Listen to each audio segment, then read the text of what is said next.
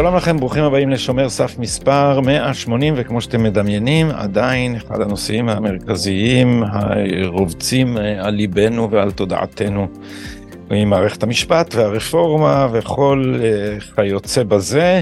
והיום האורח שלי, ולא בפעם הראשונה, הוא עורך דין דוד פטר, חוקר בפורום קהלת. שלום דוד. שלום גדי. והסיבה להתכנסותנו כאן היום היא uh, הרצאה שלך שנתת במכון uh, ארגמן uh, שעסקה במשפט החוקתי שלנו כסוג של תיאולוגיה, תיאולוגיית שומרי החוקה uh, קראת לזה. אז בוא תסביר לנו קודם את השם וממה, ולמה הוא רומז. אז אה, נכון מאוד, נסעתי אה, הרצאה בכנס אה, שערך מכון ארגמן מבית קרן תקווה ו- ואני חושב שכדי להבין טוב יותר למה אני מתכוון כשאני אומר שיש פה יסודות תיאולוגיים למשפט החוקתי אני חושב שאנחנו צריכים פשוט לראות כמה דוגמאות ואולי משם לנסות להבין ממעוף הציפור איך הדוגמאות האלה בכלל יכולות להתרחש, באיזה עולם הן יכולות להתקיים. אז אנחנו באמת רואים לדוגמה אה, בפסיקותיה של השופטת אה, אגמון גונן מהעת האחרונה.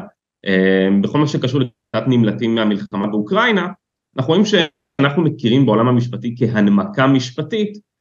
התמוסס מסמוס אחר מסמוס. זה כבר באמת לא נשאר שם דבר עד כדי כך שהשופטת למעשה מבססת את פסיקותיה שבהן היא למעשה מרסקת לחלוטין את המדיניות של משרד הפנים בכל מה שקשור לנמלטי אוקראינה, היא מבססת את הפסיקה על שירים של שימבורסקה, כן, משוררת ידועה בשם שימבורסקה, זה הביסוס המשפטי למעשה אה, לפסיקה, כאשר באופן פורמלי מדובר בעילת הסבירות, אבל למעשה מה שהיא אומרת, אם אנחנו מתרגמים לשפה פשוטה את הפסיקות, כאשר אנחנו קוראים שיר כל כך מרגש, איך הלב שלנו לא יכול להתרחב גם לכיוון המערערים או העותרים שבפניה.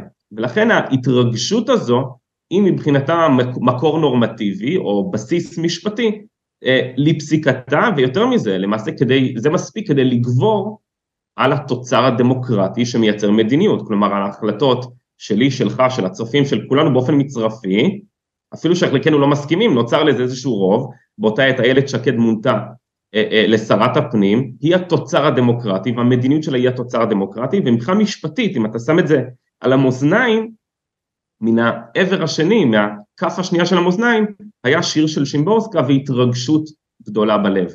עכשיו, אני אתן לזה אולי עוד איזושהי דוגמה בקצרה, אה, אה, והדוגמאות כמובן אין ספור, אה, אבל לדוגמה היה באחת הממשלות הקודמות, בישראל כבר קשה לעקוב בקצב, אנחנו רואים ב-2015 יעקב ליצמן ממונה לסגן שר הבריאות, למפלגות האשכנזיות החרדיות יש התנגדות ידועה לכהן אה, כשרים בממשלה ולכן יצרו איזשהו מתווה, אז ויינשטיין היה היועץ המשפטי, יצר מתווה שבו ליצמן יהיה סגן שר אבל הוא יהיה במעמד של שר.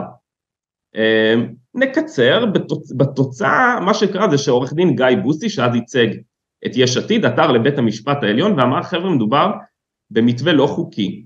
עכשיו הבסיס הוא בוודאי נכון בהחלט מדובר במתווה לא חוקי כך אה, אה, אליקים רובינשטיין שהיה שופט פסק ואמר שהיות שחוק יסוד הממשלה קובע את התפקידים, את, ה, את כללי המשחק, כמו בכדורגל יש לך שוער ויש לך חלוץ ויש לך שופט, גם חוק יסוד הממשלה קובע מהו שר, מהי ממשלה, מה הסמכויות, אתה לא יכול לייצר אד הוק איזשהו מתווה שיוצר סגן שר במעמד שר, בעניין הזה השופט רובינשטיין בוודאי צדק, אלא שהשופט רובינשטיין לא הסתפק בזה, אלא הוא אמר שהוא גם אוסר בצו על ליצמן להיות סגן שר רגיל.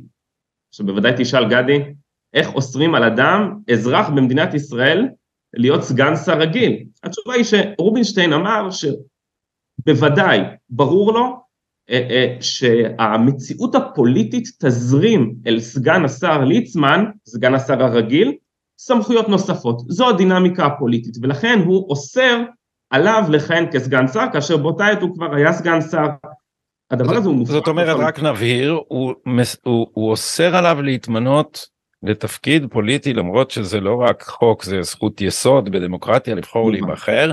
הוא אוסר עליו להתמנות לתפקיד חוקי כי הוא משער שבעתיד הוא ינצל את התפקיד הזה למטרות שרובינשטיין חושב שהן לא מתאימות לו. נכון, נכון, זה בדיוק מה שקרה. איפה ההגנה על זכויות היסוד של האזרח ליצמן שהגיע אז לבית המשפט, הזכויות הפוליטיות שלו, הזכויות הפוליטיות של הבוחרים שלו, וזה לחלוטין לא, אני אישית מעולם לא הצבעתי ליעקב ליצמן, זה לחלוטין לא רלוונטי, אנחנו מדברים פה על כללי המשחק. איך הדבר הזה יכול להיווצר במדינת ישראל, ובאמת הדוגמאות הם למעשה, אנחנו יכולים פה לבלות לא פודקאסט אחד ולא שניים ולא עשרה, רק על דוגמאות, אבל צריך להבין על מה אנחנו מדברים. אם אנחנו מנתחים אנליטית, ו, וזו בעצם המטרה שלי כאן, לבצע איזשהו ניתוח של זום אאוט, להבין, אנחנו כל הזמן עוסקים בדוגמאות, הגירה, אה, דוגמאות של זכויות פוליטיות שנפגעות במדינת ישראל, אה, אה, תקלות משמעותיות בלשון עדינה של גופי אכיפת החוק במדינת ישראל, אנחנו רואים חדירות לטלפונים, תופעות אחרות, אנחנו רואים הרבה מאוד תופעות, הרבה מאוד פיקסלים, אבל יש מעט מדי שיח על התמונה הגדולה. וכדי להבין את התמונה הגדולה, בוא רגע ניקח צעד אחורה ברשותך גדי. ובצעד אחורה הזה ננסה להבין מה בפנינו. אם אנחנו מדברים על המישור המשפטי הנמוך, אנחנו מדברים על המישור המנהלי, על המישור של תקנות, על המישור של הוראות עירוניות כאלה ואחרות, הוראות של שרים, מדיניות, החלטות ממשלה, זה מדרג נמוך בפירמידה הנורמטיבית בשיטת משפט אה, מקובלת. אנחנו רואים שם את עילת הסבירות. עילת הסבירות נותנת למעשה אה, ג'וקר, שלמעשה מאפשר ללא בסיס משפטי, הרי זו ההגדרה של עילת הסבירות, ההגדרה של עילת הסבירות היא שאין שום אה, פגם משפטי בהחלטה, ואף על פי כן אנחנו הופכים אותה. זו, זו הגדרה של עילת הסבירות. כן. אז מתחילת שנות ה-80 זו המגמה אה, אה, במדינת ישראל, ואנחנו רואים פה למעשה... אבל, אבל אומרים אה, מתנגדי, אתה יודע, זה עלה אלף פעמים בדיון, אומרים אבל, אה, אבל עילת אה, אי סבירות קיצונית קיימת במשפט הבריטי הנוהג ובמקומות אחרים, אז למה לא אצלנו? אז uh, בהחלט, uh, את הדבר הזה עוד הרמב"ם לפני אלף שנה כמעט כינה שיתוף השם ואחרי זה ויטגנשטיין עסק הרבה במשחקי שפה, אתה לוקח את אותה מילה, את אותו מבע פונטי שאתה עושה עם השפתיים והלשון והחך, אבל אתה משתמש בו לצרכים אחרים לחלוטין. אין שום קשר בין עילת הסבירות הבריטית המקובלת לבין מה שקורה בישראל. עילת הסבירות הבריטית היא, היא מצב שבו פקיד או אה, אה, גורם מנהלי כלשהו מקבל החלטה שהשופט מגדיר ככזו, נקודותיים. אין שום תרחיש, בשום מצב, ששום פקיד, בשום נסיבה מן הנסיבות, בשום זמן מן הזמנים יכול לקבל החלטה דומה. אני אולי אתן דוגמה כדי, בצורה מוחשית במה מדובר. אני לא יודע איפה אתה גר גדי, אבל, אה, אבל אה, נניח ואתה גר בעיר, אה, לא יודע, ירושלים, לצורך העניין. בוא נניח תל אביב. אה, לא, אוקיי, נניח ירושלים. תל אביב, אוקיי, אתה גר בתל אביב. אז בוא נניח שמחר בבוקר מי שאחראי על איפה יש כחול לבן אדום לבן בתל אביב צובע את כל תל אביב באדום לבן ובאותו בוקר כבר קיבלת קנס על האופנוע שלך. עכשיו אפילו לא היה לך לאן להזיז אותו וגם אם היה לך זמן להזיז אותו לא היה לך לאן כי כל תל אביב היא אדום לבן. ובוא נניח שמבחינה חוקית פורמלית יש פקיד שבאמת זה בשיקול דעתו איפה יהיה כחול לבן ואיפה יהיה אדום לבן. יבוא השופט הבריטי לפני מאה שנה ועד היום זו השיטה הנוהגת בשיטות משפט שאימצו את השיטה הבריטית, ואומרים בהחלט זה בסמכותו לקבוע איפה יש כחול לבן אדום לבן, אבל שכל העיר אדום לבן אנחנו לא יכולים להעלות בדעתנו תרחיש של החלטה מנהלית כזו, זה, זה מערכון של אפרים קישון, זה לא, זה, לא, זה לא רלוונטי. מפה בעצם עשינו שיתוף השם, לקחנו את המילה סבירות, אהרון ברק בעיקר אה, מתחילת שנות ה-80, לוקח את המילה סבירות והופך אותה לקלף ג'וקר שבו אין שום פגם בהחלטה למעט אי הסכמה ערכי כמו שראינו אצל השופטת אגמון גונן היא פשוט לא מסכימה עם איילת שקד הלב שלה מתרגש אחרת ולכן מבחינתה זה מצדיק ביטול ההחלטה. עכשיו שנייה נחזור למיפוי. אנחנו רואים במישור הנמוך במישור המנהלי יש להם ג'וקר. למערכת המשפט יש ג'וקר שהם לא צריכים הנמקה משפטית. אנחנו רואים גם במישור, במישור החקיקה נעלה מדרג אחד גבוה יותר. אנחנו רואים למעשה שהביקורת החוקתית בישראל היא ביקורת ללא חוקה פורמלית סדורה עם מגילת זכויות. אני ואתה מעולם לא הסכמנו על רשימת הזכויות, על אה, הניסוח שלהם, על היחסים בין המוסדות, ההסדרים המבניים בין פרלמנט לבית משפט, באיזה רוב, איך, מעולם לא הסכמנו על זה. אף על פי כן יש להם יד חופשית לעשות זאת, עד כדי כך שלדוגמה מלצר, השופט אה, אה, אה, בדימוס, שופט בית המשפט העליון בדימוס, לדוגמה קובע שחופש הביטוי בישראל, כן, זכות באמת זכות יסוד אולי החשובה שבהם, הזכות היסוד הזו, חופש הביטוי, היא כוללת גם את הזכות שלנו לשידור ציבורי. המשמעות היא שבגלל זכות היסוד הזו, הממשלה והכנסת, שתיהן, לא מוסמכות לגעת אז ברשות השידור. כן, זה, זה, זה הפלפול המשפטי, ובעצם הוא יצר חסינות. כלומר, המשמעות של מה זה חופש ביטוי, היא עברה התעללות מוחלטת, כאשר התוצאה היא, שוב, ראינו במישור המינהלי, יש יד חופשית לחלוטין שאין צורך בהנמקה משפטית. שימו לב, הנקודה היא שאין צורך בהנמקה משפטית.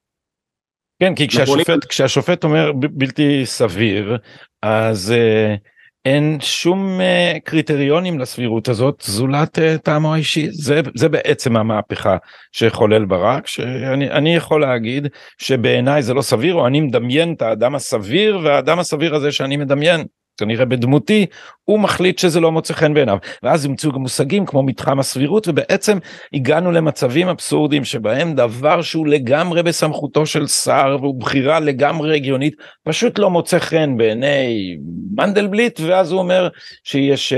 אה, ש, שמינוי דן אלדד לפרקליט המדינה זה כן. חורג ממתחם הסבירות. נכון, עכשיו אנחנו רואים את התופעה הזאת, ראינו במישור המינהלי, אנחנו רואים את זה במישור החוקי, אנחנו רואים את זה גם במישור החוקתי.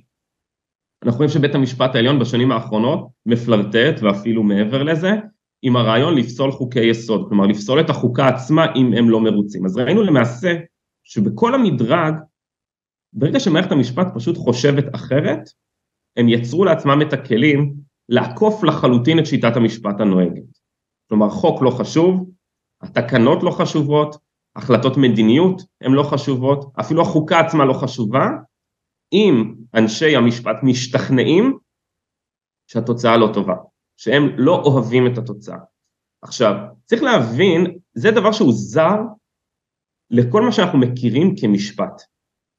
זה זר לחלוטין. איך הדבר הזה נוצר במדינת ישראל, ואיך נכון לתאר אותו. עכשיו, למה זה חשוב לעסוק בשאלה הזאת במקרו?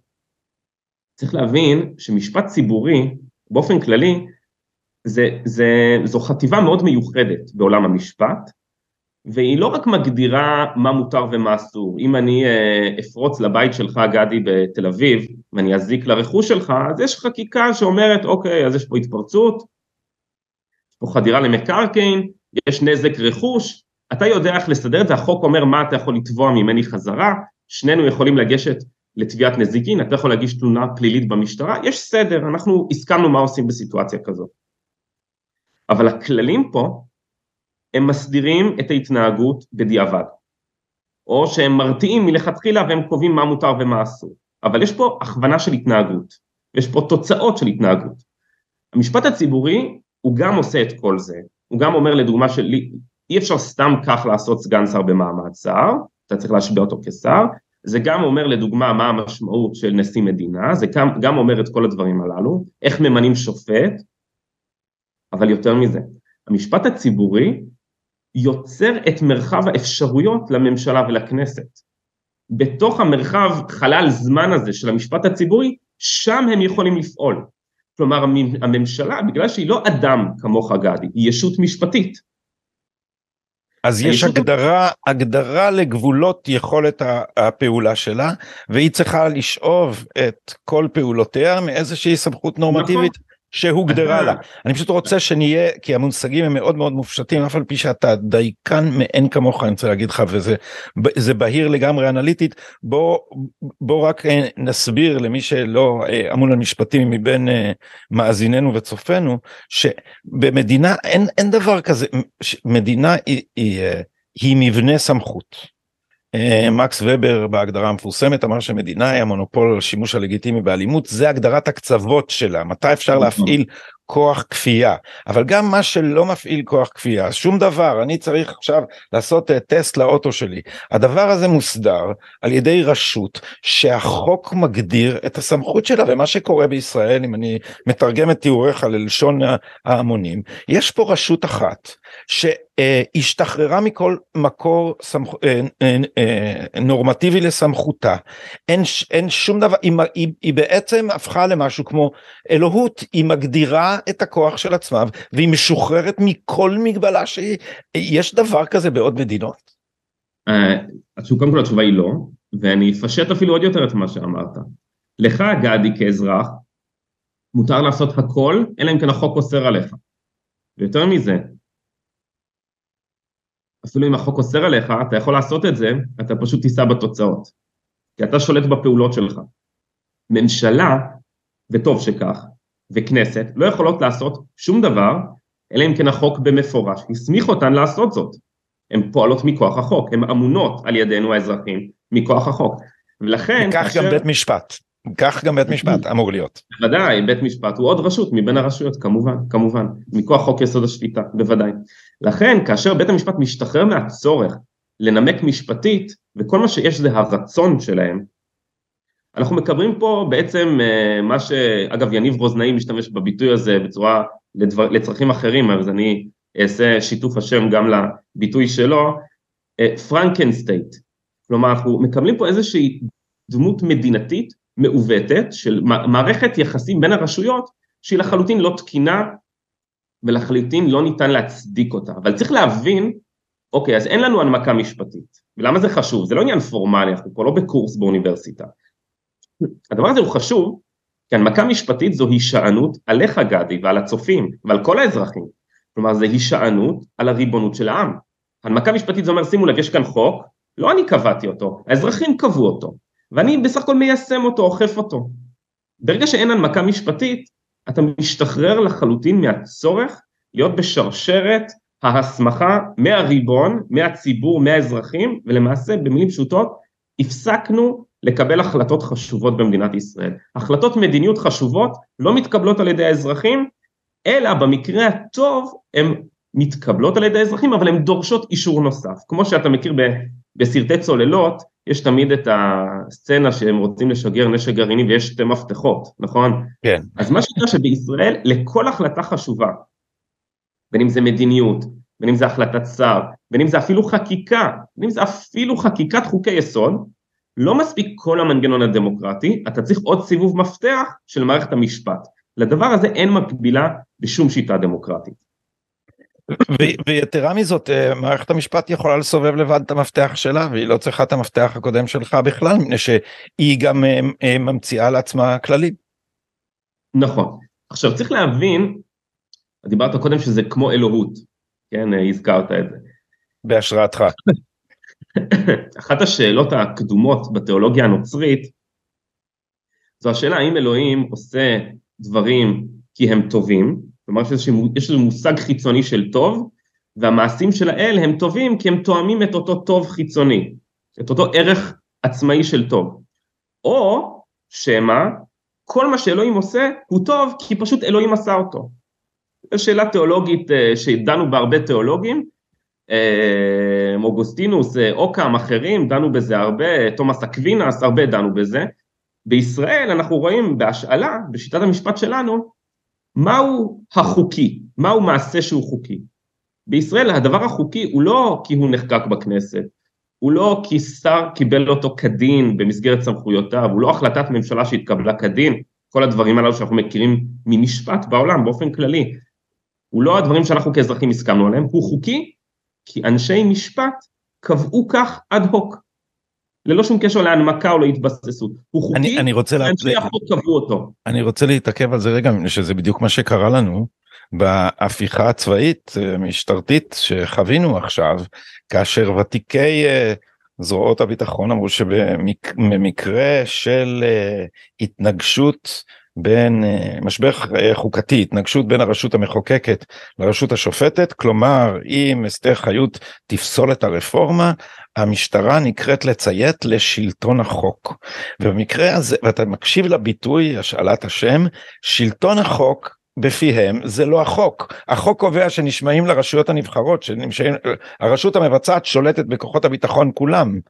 אצלם שלטון החוק זה מה שלא תגיד אסתר חיות, זה יהיה החוק. עכשיו צריך, נכון, וצריך לשים לב לעניין נוסף שלדעתי מעטים מדברים עליו. אני שומע הרבה אנשים, הרבה שחקנים בזירה הזאת, אה, דוגמה מהמכון הישראלי לדמוקרטיה או מרייכמן, הם מדברים על כך שישראל היא מדינה אה, חסרה, כי אין פה מגילת זכויות.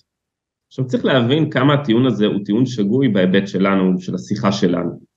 בישראל אין בעיית זכויות.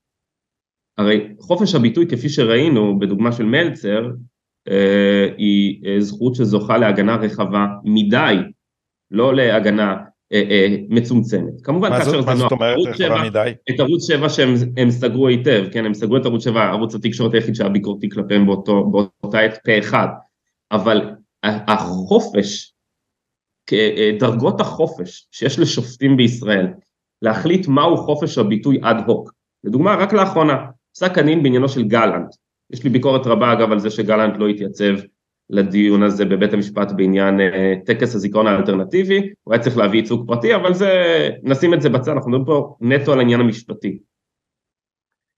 פסק הדין קבע שחלק מחופש הביטוי של אזרחי ישראל זה שפלסטינים ייכנסו מאזורי עימות כאן לתוך ישראל וישתתפו בטקס. עכשיו אני לא מכיר אף שיטת משפט שבה חלק מחופש הביטוי שלך זה להכניס נתינים של שטח עימות וזה לא הגדרה שלי, כן, זו הגדרה משפטית בדין הישראלי, אלו נתינים, כמו שאתה רואה בחוק איסור איחוד משפחות, אלו נתינים של אזור עוין, חלק מחופש הביטוי שלי זה להכניס אותם, באיזה מובן זה חלק מחופש הביטוי, זה אבסורד מוחלט. כן, אולי, אני, אני מנסה לחשוב למה הם חושבים שזה נימוק, אה, כאילו לפי ההיגיון המאוד קלוש שלהם, למה זה, למה זה חופש הביטוי, כי זו דרך שלך למחות כנגד הממשלה, אז תחת הדבר הזה חוסה גם אה, האפשרות שלך להפר את החוק, נכון? משהו כזה הם אומרים בעצם.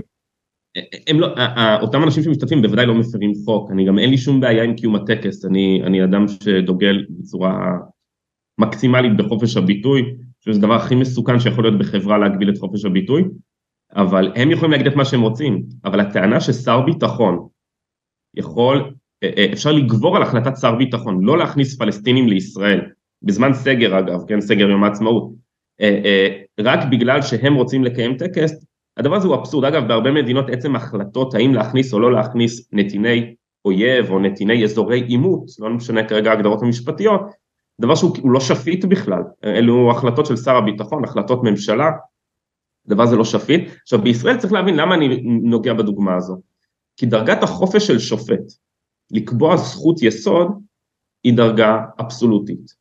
אין שום דבר ששופט בישראל לא יכול לקבוע שהוא שוויון, הרי בישראל אפילו פריבילגיה שהרוב נתן למיעוט נפסלה מכוח עקרון השוויון בחוק הגיוס. אנליטית זה דבר שהוא אבסורד מבחינה משפטית.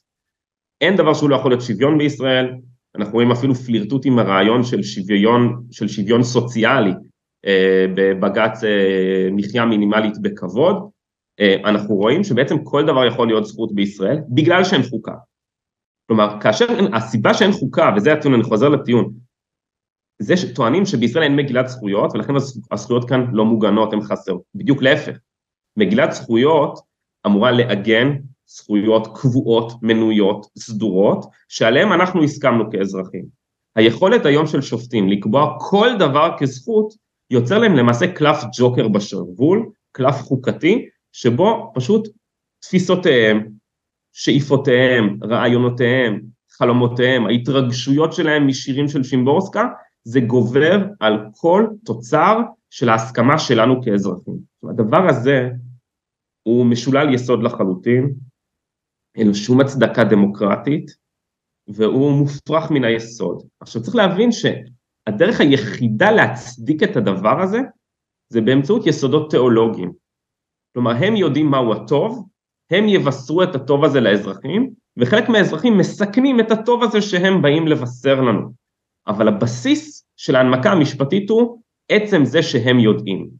ולכן היות שאתה מבין שהם יוצרים את הנורמה, יש להם כמו בשיעורי נהיגה שיש דוושת בלם נוספת לנהג לידך, יש להם דוושת בלם ויותר מזה דוושת עיצוב והיגוי ו- וגז ו- ו- והכל, יש להם עוד אחד ליד הנהג הדמוקרטי, הדבר הזה כולו נשען על הנחות יסוד לא דמוקרטיות, שנובעות מבסיס תיאולוגי שמשייך את כל הטוב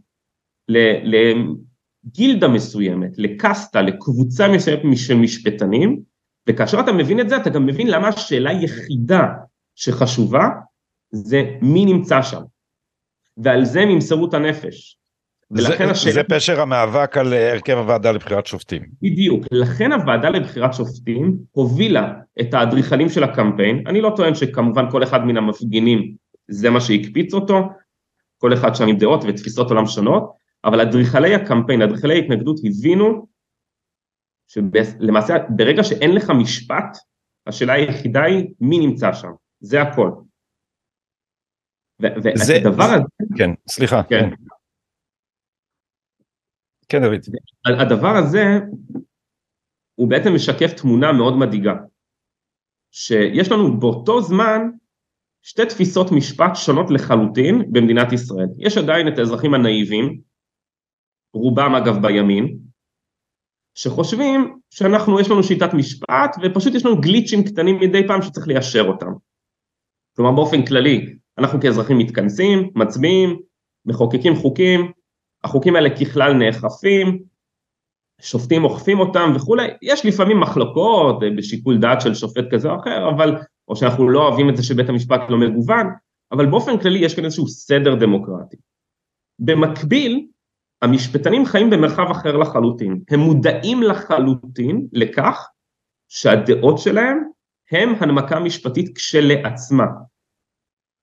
וכך באופן הזה לדוגמה, כן, אה, דוקטור גיל לימון ועורכת הדין סום פולינסקי, המשנים ליועצת המשפטית, יכולים להגיע לכנסת, מה הם קשורים בכלל, הם משנים של היועצת המשפטית.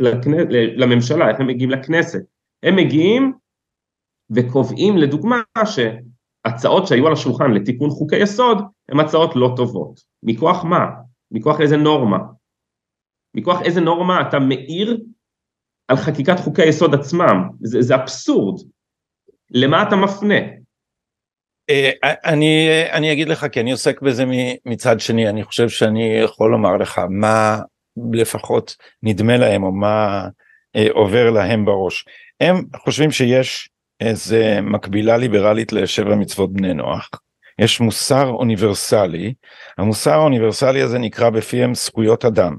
בגרסה המינימליסטית זה ג'ון לוק, אנחנו, אנחנו יודעים, חיים, חירות ורכוש, ובגרסה הנהוגה אצל הפרוגרסיבים, מה ששמרנים אמריקאים קוראים מפלגת דבוס, זה כולל עוד כל מיני דברים כמו שצריכים להיות מובנים מאליהם, שהם כאילו מדעיים, כמו שמירה, הגנה על אה, איכות הסביבה מפני אה, זיהום של אה, אה, מכוניות וכמו שורה אינסופית של זכויות מתרחבות האו"ם עכשיו לאחרונה קבע שגם הזכות להגירה צריכה להיות זכות אדם אז יש פה אז יש מושג הדת הזאת נקראת זכויות אדם והדבר הזה וזה מה שקריטי פה נמצא מעל הסכמת הנמשלים ומעל כל החוקות וכשהם אומרים עקרונות היסוד של השיטה הם או מתכוונים לזה משהו מעורפל שנמצא בתשתית הדמוקרטיה או שהם מתכוונים לזכויות אדם באיזה מובן אוניברסלי כזה. אתה יודע גדי, פעם אה, מישהו אמר לי, אה, אדם חכם שאני מעריך, שאל אותי מה ההפך מפשוט. אז אה, אמרתי לו מורכב, אז הוא אמר לא, ההפך מפשוט זה לבוש. כלומר, הרבה פעמים מלבישים דברים, כן, ההפך מלהתפשט, כן, מלבישים דברים והם נראים מורכבים. אני מסכים עם כל מה שאמרת, אבל בוא ננסה לפשט את זה רגע ונוריד את הלבושים. בבקשה. בהחלט זכויות אדם, זה בהחלט הז'רגון שבו נעשה שימוש וכולי. אבל השאלה היא מאוד מאוד מאוד פשוטה ולא משפטית ולא פילוסופיה פוליטית ולא ג'ון לוק. אני ואתה, אני בטוח מסכימים בהרבה דברים גדי, ואני בטוח שבהרבה דברים לא, כמו כל שני הומו ספיינסים על פני הפלנטה. השאלה מה עושים כאשר אנחנו לא מסכימים, זהו, זו השאלה היחידה. מה עושים כשאנחנו לא מסכימים? מסיימים את הפודקאסט. לא, להפך, מתחילים את הפודקאסט, כן. כן אז, אז, אז כאשר אנחנו לא מסכימים, אנחנו צריכים להחליט איך אנחנו פועלים. זה, זה הבסיס, מאוד פשוט, לא, לא צריך ללכת עשרת אלפים רגל מעל הקרקע. עכשיו, המשפטנים אומרים, כאשר אנחנו לא מסכימים, ככלל ניתן לכם קצת לשחק, לקבל חלק מההחלטות, אבל אם ההחלטות, אנחנו המשפטנים מאוד לא מסכימים איתם, אז אנחנו נעצור את המשחק הזה. אנחנו מעין גננת, שכשהמשחק בארגז חול נהיה קצת יותר מדי אלים, קצת יותר מדי גס, אז הם עוצרים את הכל. עכשיו הם מחליטים מתי זה נהיה זה לא רק מתי המשחק נהיה יותר מדי גס זה כאשר צד אחד שלא מוצא חן בעיניהם מנצח במשחק גם אם הוא לא גס. זה השלב זה זה השלב הבא המתבקש אבל הם מתחילים מהנמקה ותירוץ אנחנו בסך הכל שומרים שהמשחק יהיה אה, נאות, אסתטי והוגן. כאשר הכוח נמצא בידיים שלך לעצור את המשחק תמיד ולקבוע מה אתה רוצה תמיד, התוצאה היא ברורה. התוצאה היא שכל ההחלטות שהן חשובות להם מתקבלות על ידיהם. ולכן, סליחה, לבריאות. כאשר אתה מבין שזו הסיטואציה, אתה מבין, אני המשלתי את זה בהרצאה שנשאתי אז, המשלתי את זה לשתי גיאומטריות. יש את הגיאומטריה שאנחנו מכירים, את הקווים הישרים, את המישור הדו-מימדי הפשוט, הגיאומטריה האוקלידית, כן, אז לכל משולש יש איקס מעלות ואי אפשר לחרוג מזה, קווים ישרים מקבילים לא ייפגשו וכולי. זו שיטת המשפט שאנחנו מכירים, מערכת סמכויות, חוקים, חוק מעל תקנה, בית משפט אוכף חוקים, הסדר הטוב. המשפטנים חיים במעין גיאומטריה אחרת, שבה קווים מקבילים יכולים פתאום להיפגש, אה, אה, המרחב הוא שונה לחלוטין, מה שהמתמטיקאי גאוס קרא לו, ואני מאוד מחבב את זה במשל שלנו, מרחב עקמומי.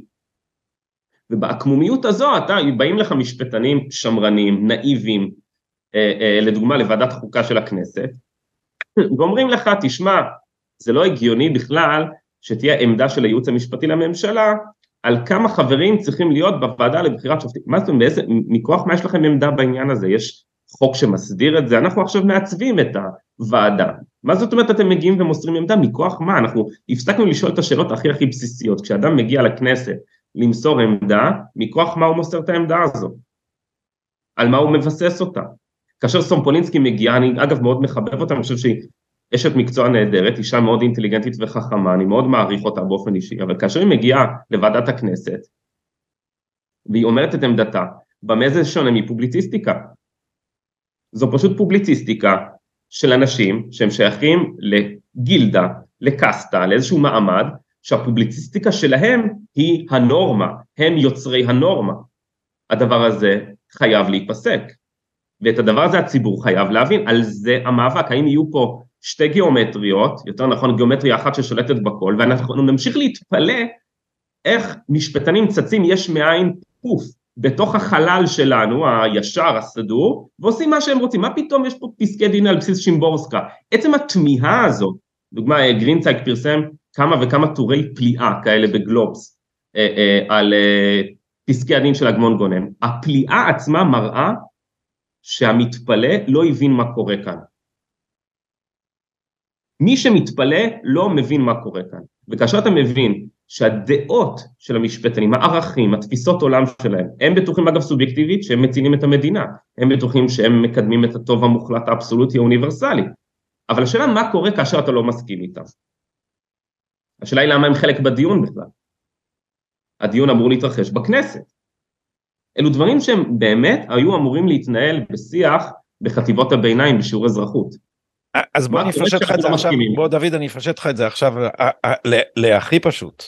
הכי פשוט זה טאוב, מי אתה רוצה שיחליט? אפללו או בייניש? מה אתה לא מבין פה? אתה יודע זה משפט שאני אוהב לצטט כי אמרו לי אותו באחד הכינוסים כי זה בסוף מה שיש להם בראש בסוף הם אומרים כל הנימוקים האלה לא חשובים הברברים האלה הם לא צריכים להחליט כי הם ברברים ואנחנו אנשים תרבותיים יש לנו ערכים ולכן ברור שאנחנו נחליט. אז אני אגיד לך על זה, קודם כל אני, אני חייב להגיד לך שגם אני שמעתי אה, אמירות דומות אוף דה רקורד עם אנשים, אבל אני, עזוב רגע את האמירות האלה שהן בעיניי מייצגות מאוד, אבל הן בסוף הן אמירות. אני שומע גם לדוגמה אנשים כמו אה, יניב רוזנאי או אדם שינר או קרמניצר או אחרים, באים ואומרים תשמע, אולי, אולי יש אמת בדברים הללו, אולי באמת ישראל היא חריגה, אבל אנחנו מדינה חריגה. אנחנו מדינה חריגה, לא יכול להיות שההסדרים שלנו יהיו כמו של כולם, יש לנו אתגרים ייחודיים, אוכלוסיות ייחודיות וכולי, התרבות הדמוקרטית אצלנו לא מבוססת היטב, שעושים לב לטיעון הזה כמה הוא משעשע, כן? התרבות הדמוקרטית לא מבוססת היטב, לכן אנחנו חייבים דיקטטורה יוריסטוקרטית של משפטנים, כן? זה, זה הנימוק, או כמו הנימוק בישראל הכנסת חלשה, לכן אנחנו חייבים בית משפט שיקטוש אותה עוד יותר. כן, אלו מין טיעונים, טיעונים כאלה שהם לא מחזיקים אפילו התחלה של דיון רציני, אבל כאשר אתה בעולם שבו אם המשפטן אמר זה טוב וזה נכון, אז הדיון נגמר. אבל חייבים לנהל את הדיונים הללו. עכשיו אני אגיד לך יותר מזה, הבסיס פה, הבסיס פה הוא רעוע לחלוטין. כי אם אנחנו לא מבינים על מה המאבק, אנחנו לא מבינים שחירות פוליטית לא תתאפשר לאזרחי מדינת ישראל באופן מלא, כל עוד המשפטנים מחליטים מהם הנורמות ששולטות בישראל, כל עוד הם מחליטים בזכות וטו מי לעולם לא יתמנה, כן, אדם שמאיים עליהם, יש לו אג'נדה מאיימת, הוא לעולם לא יתמנה, הוא לעולם לא ייכנס למערכת. אם מנדלבליט לדוגמה היה יושב ראש הוועדה אה, לאיתור משנה ליועץ המשפטי, וכך הוא מינה את גיל לימון שהיה עוזרו במשך שנים ארוכות מאוד, ואז יהודה יפרח בעיתון אה, מקור ראשון שואל אותו, תגיד אין כאן ניגוד עניינים? אז הוא אומר אה, שיועץ משפטי יודע לשים חיץ רגשי בין כובעיו השונים, כן, הוא יודע, הוא אדם אחר, כן, אצל נבחר ציבור זה ספק כתב אישום על הפרת אמונים כזו חריגה מניגוד עניינים, אבל הם משהו אחר כי הם יודעים את הטוב. אני שמעתי את זה גם מהשופט טירקל וגם משופטים אחרים שיש להם אימון מיוחד ולכן... יש להם, הם, הם, משהו, הם משהו מיוחד, כן, תשים לב לתיאולוגיה, כן, הם, הם, הם, הם, הם כהנים, הם משהו אחר. עכשיו החירות הזו, הם אחרים, השכר שלהם הרבה יותר גבוה משל אה, נבחרי ציבור או המקובל במגזר הציבורי, הם לבושים שונה, הם אה, בהיכלות, המעמד שלהם שונה לחלוטין בכל מובן אפשרי, נושאים עיניים אליהם, אה, ממש מעין גינוני אדמו"רות כאלה ואחרים לחלקם. האחרות הזו, זו פשוט גרסה מחולנת של סממני כהונה וקדושה.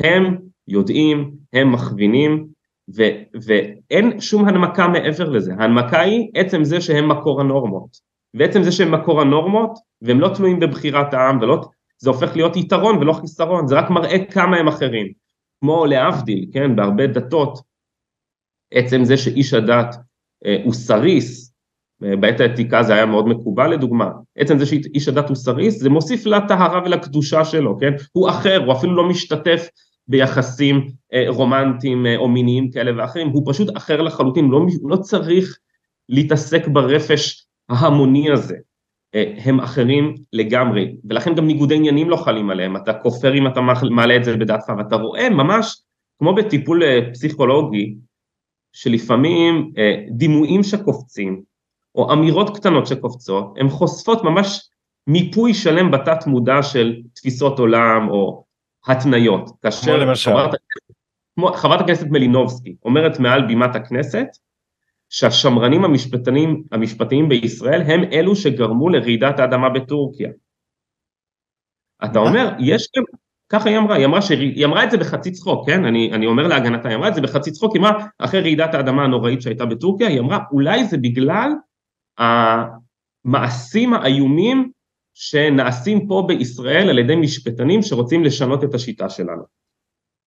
עכשיו זה נאמר בחצי צחוק כי לדעתי רצתה ללעוג לחברי כנסת אה, אחרים שאמרו שזה בגלל אה, להט"בים, אה, רעידות אדמה כאלה ואחרות שהיו בעבר, וזה היה בחצי צחוק, אבל הצחוק הזה הוא חושף איזו אסוציאציה, הוא חושף איזו הנחה, שיש כאן פגיעה בעצם הסדר הטבעי של העולם, יש כאן פשוט ערעור של אה, אה, כל התפיסה שלהם, ואתה רואה עד כמה זה תיאולוגיה, אתה רואה לדוגמה כאשר מגיע יצחק זמיר, כן, שופט בית משפט עליון בדימוס, נס... אה, יועץ משפטי לממשלה, פרשת קו 300, אחת הדמויות החשובות ביותר בתולדות המשפט, הוא מגיע לוועדת חוקה, ולא נעים לי לומר, האמת צריכה להיאמר, משקר.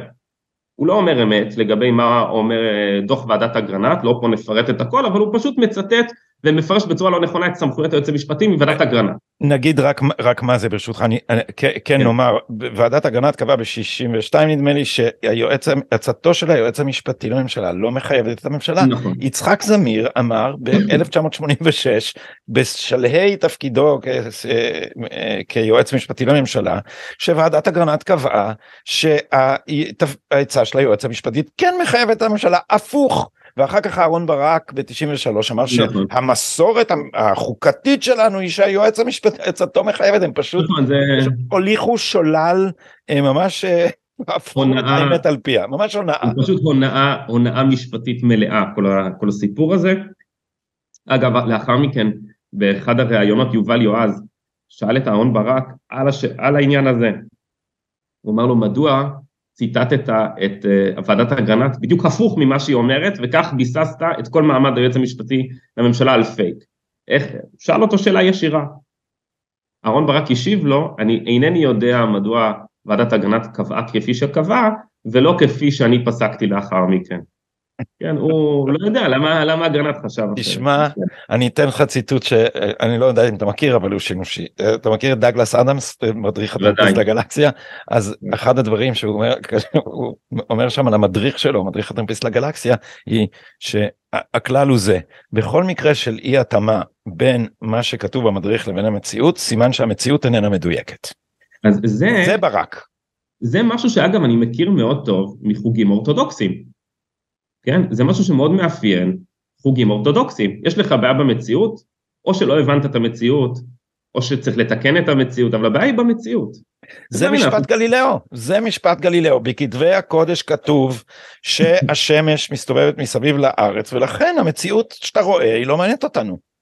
נכון, עכשיו, עכשיו זה, אתה, אתה רואה את הדפוסים הללו הם פשוט מדהים, עכשיו למה סיפרתי ליצחק זמיר? כי באו מספר אנשים בוועדה ואמרו לו, אה, אדון זמיר היקר, המכובד, זה לא נכון, זה לא נכון מה שאתה אומר. מיד ראית פשוט סערה בטוויטר, בתקשורת, במהדורות הערב, איך ביזו את יצחק זמיר בוועדה, אדם מבוגר, קשיש, אחד, אחד מחכמי המשפט הגדולים, אתה יודע, מינימום הרב קניבסקי היה ב, בוועדה, ואז אתה בערב אתה פותח את יתד נאמן. זה, זה, זו פחות או יותר, ה, ה, ה, ה, זה המערך הרגשי שהופעל פה. ואתה רואה את זה גם עכשיו עם אה, אהרן ברק, שכמה אנשים הפגינו לו מול הבית, ואיך אפשר להפגין מול ניצול שואה וכולי. אתה רואה שיש כאן מעמד, ממש מעמד מיוחד, והמעמד הזה, החירות הזו, זה פשוט מופע מחולן של קדושה, של כהונה, של, של בעצם מבשרי תיאולוגיה. ואתה רואה את זה בכל כך, כל כך הרבה דוגמאות, ואני אתן לך אולי עוד דוגמה לדבר הזה. כן. שי ניצן בשלהי כהונתו. אה, יושב במשרדו והוגה במושכלות, מהרהר בדברים נשגבים. באותם הרהורים הוא אמר לעצמו, בעקבות כל מיני אקטיביסטים שניגשו אליו, שיש תופעה מאוד מאוד לא נעימה בתל אביב, כך הוא סבור, של מועדוני חשפנות. ובמועדוני חשפנות יש lap dance, כן, ריקודי חיק בעברית אה, של האקדמיה ללשון. עכשיו, שי ניצן החליט... במקרה זה נושא שאני מבין בו דוד. כן, בבקשה. אה, אז אה, שי ניצן החליט שמדובר בתופעה לא טובה. ככה הוא החליט. ולכן הוא הדפיס ממדפסת משרדו דף A4 שבו הוא קבע שריקודי לפדנס זו עבירה נגזרת מעבירת הזנות. עכשיו בישראל יש חוק מאוד ברור, החוק אומר מהי זנות, הוא לא מגדיר אבל הפסיקה הגדירה מהי זנות, בוודאי ריקוד במועדון לא עולה כדי עבירת זנות. חד משמעית, כולם מסכימים, אין מחלוקת על העניין הזה. לא נכון, לא, לא, לא כולם מסכימים על זה. יש כאלה, מבחינה מש... יש כאלה שאומרים שמאחר שמדובר בחיכוך באיברי מין וגירוי, אז הדבר הזה הוא סוג של זה. אלא שאנחנו לא עוסקים בפובליציסטיקה גדי, אנחנו לא עוסקים בדעות, בערכים, ברעיונות, אנחנו עוסקים במשפט. החוק אמר שיש זנות, והפסיקה הישראלית שבשיטת משפט מקובל היא חלק מהדין, הפסיקה קבעה במפורש שצריך יחסי מין מלאים או יחסים אוראליים, אבל יחסי מין מלאים כאלה ואחרים, על מנת לגבש עבירת זנות, זה הכל. עכשיו, יש לנו חוק, יש לנו פסיקה, הדעות שלי, שלך, של אחרים, הן לא רלוונטיות. העיקרון הבסיס של המשפט הפלילי, שעליו יצאו לרחובות הפלבאים עוד ברומא, ועוד קודם לכן חמורבי, והבסיס של הציוויליזציה האנושית, שאתה לא יכול להטיל סנקציות פליליות, אם לא קודם לכן פרסמת שמדובר בעבירה פלילית. אחרת אנחנו בסיפור של קפקא. בא שי ניצן, אומר ממשרדו, מבחינתי, עמדתי האישית היא ש lap dance זה כמו זנות, זה תפיסה, זה פובליציסטיקה, ככה הוא חושב. עכשיו שים לב לתוצאה שנגררה מזה. מאותו רגע, מבחינת כל מערכת אכיפת החוק, לבדן זו עבירה פלילית. במועדוני חשפנות זה עסקים שמתרחשת בהם עבירה פלילית. עכשיו שול, נשלחו שוטרים לסגור בצו מנהלי את בתי העסק הללו, בגלל שנעברות בהם עבירות פליליות. איזה עבירות שנקבעו בחוק העונשין שאני ואתה הסכמנו עליהן? לא, ששי ניצן הדפיס במשרדו.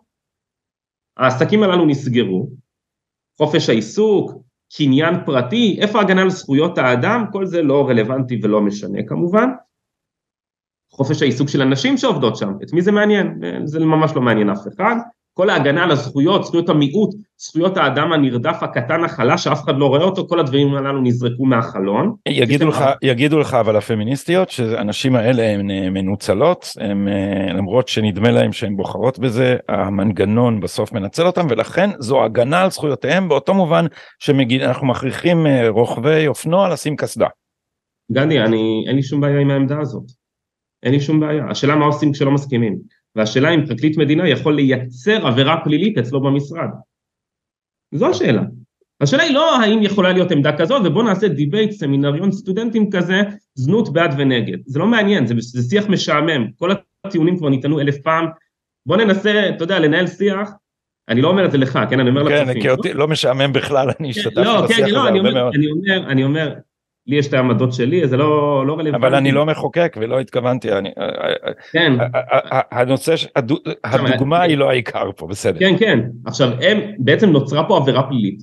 חוק, סעיף אחד בחוק העונשין, קובע שאין עבירה ואין עונש עליה, אלא אם כן נקבעו בחוק או על פיו. כל הדברים הללו פשוט נשמטו. עכשיו, יבוא המתפלא, כן, אה, אה, ויגיד, איך זה יכול להיות? הפליאה מצביעה שהמתפלל לא הבין מה קורה כאן. עצם זה שזו דעתו של פרקליט המדינה, זה החוק. זה לא החוק כי הוא נחקק, זה חוק כי איש משפט קבע את זה אד הוק באותו עניין. זה הכל. זה מישור עקמומי, זה לא מישור אוקלידי, הסדר של המשפט. זו דעתו של מישהו ששייך בהיררכיה למעמד מתאים, מהיום זה החוק כי זה מה שהוא אמר. אז תשמע איזה כותרת אני רוצה לתת לשיחה שלנו. אה, ותגיד לי אם אתה מסכים כי היא תהיה פרובוקטיבית. משפטני ישראל החריבו לחלוטין את שלטון החוק בישראל. זה בוודאי נכון, אין שום ספק שזה נכון, אין בישראל שלטון חוק. אה, גם צריך להבין, מאיפה צמח הביטוי הזה שלטון חוק? בדרך כלל ביטויים, אגב אה, ויטגנשטיין כתב את זה עוד בטרקטטוס, כן? בדרך כלל מושגים הם הנגדה או יחסים בין אובייקטים. עכשיו למה זה מנוגד... אני אתן לך את ההנגדה בדיוק, כי אני... למה זה מנוגד שלטון החוק, כן? אה, זה תומאס ג'פרסון, אני אתן לך, זה שלטון של חוקים ולא של אנשים. בדיוק כך, כלומר מאיפה צמח גם היסטורית שלטון החוק? בעצם בירידת המלוכה. ברגע שירדה המלוכה, אז בעצם אנחנו אומרים שלטון החוק זה מה שכולנו קבענו, אנחנו המלך החדש, כולנו בעלי מניות במלוכה, בריבונות הקולקטיבית הזאת, מה שאנחנו קבענו ולא מה שהוא קבע, או לא מה שהם קבעו. ולכן כאשר אנחנו אומרים שלטון חוק, זה בדיוק הפוך משי ניצן ומועדוני החשפנות, זה בדיוק הפוך. והם עושים עוד פעם, הם משתמשים בביטויים הללו ומזריקים לתוכם תכנים הפוכים לחלוטין, כמו דמוקרטיה, כמו שלטון חוק, כמו זכויות אדם, כאשר כל השאלה, אם אנחנו מפשטים את השיחה שלנו, מה עושים כשלא מסכימים? אם התשובה היא שפשוט קבוצה מסוימת מחליטה, זה לא דמוקרטיה. תמיד לא נסכים, וזה בסדר לא להסכים. וגם מה שאנחנו חושבים היום שהוא זכות אדם, אולי מחר נגלה שיש לו מחירים מאוד כבדים. לדוגמה פסק הדין שניתן בעניין אה, בית הכלא הפרטי. היה פסק דין בבית המשפט העליון, פסק דין שקבע בישראל לא ניתן להקים בית כלא, בית כלא מופרט. אני בטוח שהרבה מאוד אנשים אינטואיטיבית לא אוהבים את הרעיון של כלא מופרט. גילוי נאות, אני, גילוי נאות, אני תמכתי בפסיקה הזאת בזמנו, אני מודה שאז מחשבתי בעניינים אלה לא הייתה, עדיין אה, לא הגיעה לא, אני לא, כמו בעניין הזנות, השיחה שלנו לא באה לקבוע מסקנות לגבי דיבייטים. לא, אני רק אוהב שיש גילויים נאותים, כזה מנהגי העיתונאי, לא המשפטני. כן, כן. אה, אז אני אומר, הרבה מאוד אזרחים אינטואיטיבית לא אוהבים את הרעיון של כלא מופרט. כליאה בידי חברה בעם זה נשמע מתכון לאסון, אגב בארצות הברית באמת היו עם זה דברים מאוד מאוד לא טובים, בעלים... מסיבה מאוד טובה, אני רק אגיד למרות שזה לא נושא הדיון, כי זה הופך את התמשכות הכלייה לאינטרס של אה, בעל העסק. בעל העסק רוצה אסירים, כן. נכון, עד כדי כך שנמצאו מקרים בארצות הברית שבעלים של חברות שהפעילו בתי כלא היו תורמים מרכזיים לשופטים שרצו בבחירות בארצות הברית, כן יש שם בחירות לשופטים, והם מימנו קמפיינים של שופטים מחמירים. לא, מורכב, בהחלט לא דבר פשוט מהמותן, אבל מהצד השני, ויש לכל דיון צד שני, מהצד השני, היום בתי הכלא הם צפופים מאוד, לא מצליחים לגבור על הצפיפות, התנאים שאסיר בישראל מקבל הם תנאים ירודים מאוד, בטח בבתי מעצר אבל גם בבתי כלא, ביחס למערב התנאים לא טובים כל כך, ויותר מזה, בגלל שהם צפופים הם משתחררים מוקדם יותר, יש שחרור מינהלי בגלל פסק דין אחר של מטר רבוע מינימלי לאסיר. אז התוצאה היא שאני ואתה בדרך לרכב פוגשים יותר עבריינים בממוצע בגלל הצפיפות והשחרור המינהלי, כלומר האסיר סובל מתנאים ירודים והאזרחים חווים יותר פשיעה.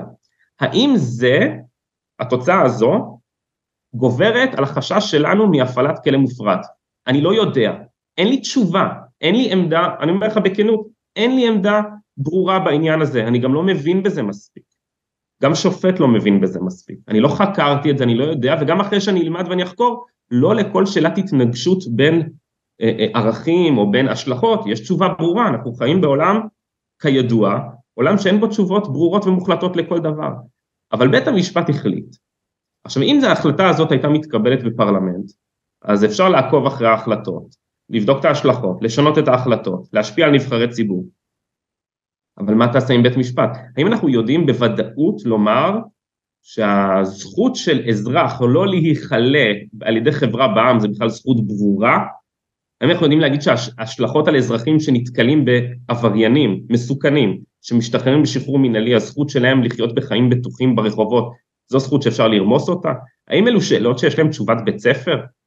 אלו שאלות מדיניות, ושאלות מדיניות צריך להכריע בכלים דמוקרטיים, זה הכל, זה מאוד פשוט. מה קורה כאשר אנחנו לא מסכימים? יש לכך שתי תשובות בלבד, או תשובה תיאולוגית, הרב יגיד לך, הכומר יגיד לך, החשובים יגידו לך, העשירים יגידו לך, כל הדברים האלה מתבססים על הנמקות בסוף תיאולוגיות בתשתית או מטאפיזיות, מישהו שיודע יגיד לך, או שאנחנו מבינים שאנחנו חיים בעולם שבו אין לנו אלא להחליט בינינו, ואם ההשלכות לא טובות נשנה את ההחלטה. אבל השאלה אם יש לנו חירות פוליטית, או שיש לנו פה מערכת הצדקה תיאולוגית. או שיש לנו בייביסיטרים. אה, כי, כי זאת התפיסה שנמצאת למרבה הצער גם מאחורי הרבה מהקלישאות שאנחנו שומעים מ, אה, ממתנגדי הרפורמה שבסוף רוצים שמישהו אחראי יחליט ולא כל ההמונים האיומים האלה כיוון שהדבר הכי מסוכן לדמוקרטיה זה כידוע האזרחים דוד. אני, אני לא יכול להודות לך מספיק על השיחה המרתקת הזאת.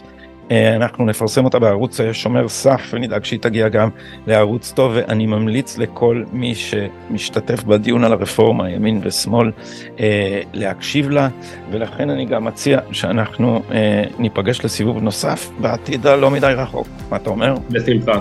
תודה רבה גדי. דוד פטר עורך דין וחוקר במכון קהלת תודה רבה. תודה רבה.